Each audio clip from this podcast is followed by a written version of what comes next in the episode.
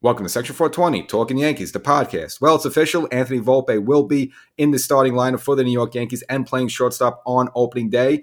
Kind of surprises people. Well, I guess not a big surprise, but makes the major league roster there uh, for the New York Yankees. But of course, they also get a little bad news. Again, the walking wounded is kind of being the theme for the Yankees lately. And again, now you add another name to that list, a big name, Luis Severino, who is, you know, really count on him have a good season, a really a full season, which again, he's been bothered by injuries a couple of se- uh, couple of past seasons. Unfortunately, the lat issue, which has bothered him last year, now is supposed to be a mild version of strain, uh, is going to keep him out. So again, he's going to likely be on the IL to start the season. And again, we don't know how long um, you know, he's going to be out for, and he's got to be troubled because again, this was the same injury that pretty much took him out for the second half of last season, and we didn't really see him until mid late September. There now he was effective in October, but again, uh, missed a lot of time, and again, you kind of worried that this is going to be a similar repeat situation in 2023. Just for the fact, also, it's a contract year for Severino, and again, just for his own personal benefit, I'm sure he wanted to have a good season just so he could get a big deal somewhere. So, and hopefully that would be with the Yankees. But now you got to be concerned. You know, is this going to be something that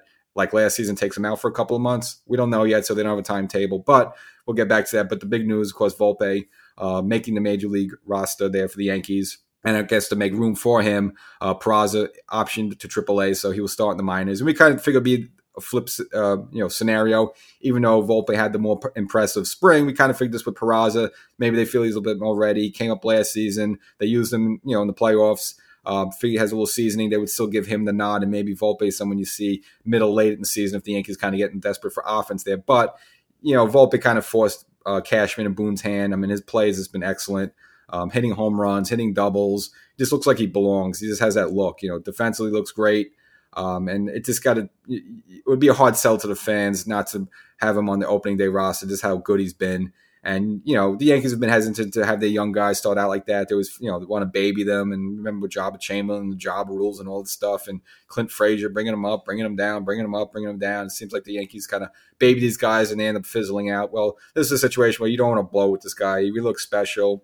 You see the the Derek Jeter comparisons. You hear about that, and you see people just like Judge, like even though Judge is like towers over him, Judge like almost looking up to him in a way there, and just you know, it just you hear good stuff about him, so it just makes sense. And you see what Houston does with their own, you know, Pena.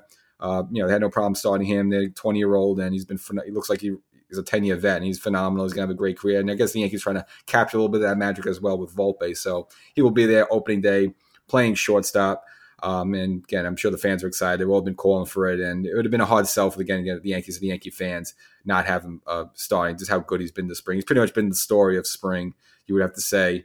Uh, pretty much the story's been him and probably just the Yankee injuries, just getting back to Severino uh, this spring. So I guess he's been the positive, just a negative now. Uh, now the Yankees to have to scramble a little bit to put a rotation together. Again, Rondon's to start the season on the IL with his injury. He's starting to throw a little bit, but you're probably not to see him until middle to almost late April. He's probably, you know, good chance he misses a good chunk of the first month of the season. And that, again, that's if he comes back healthy and no, no reoccurring problems. Uh, same with Nestor. Obviously, he's to miss a start.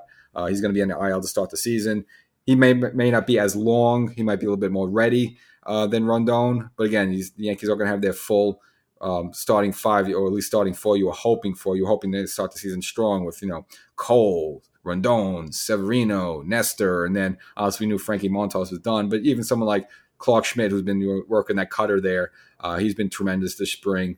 Um, and you know Germán eh, hasn't been that great, but just by uh, by the numbers, so many guys out of the rotation, just by default. Uh, he might, you know, get a start or two there just the first couple of weeks. And of course, they're also talking about uh, Jhony Brito, who has been impressive this spring's last uh, last outing, 16 up, 16 down, looked strong, looked dominant.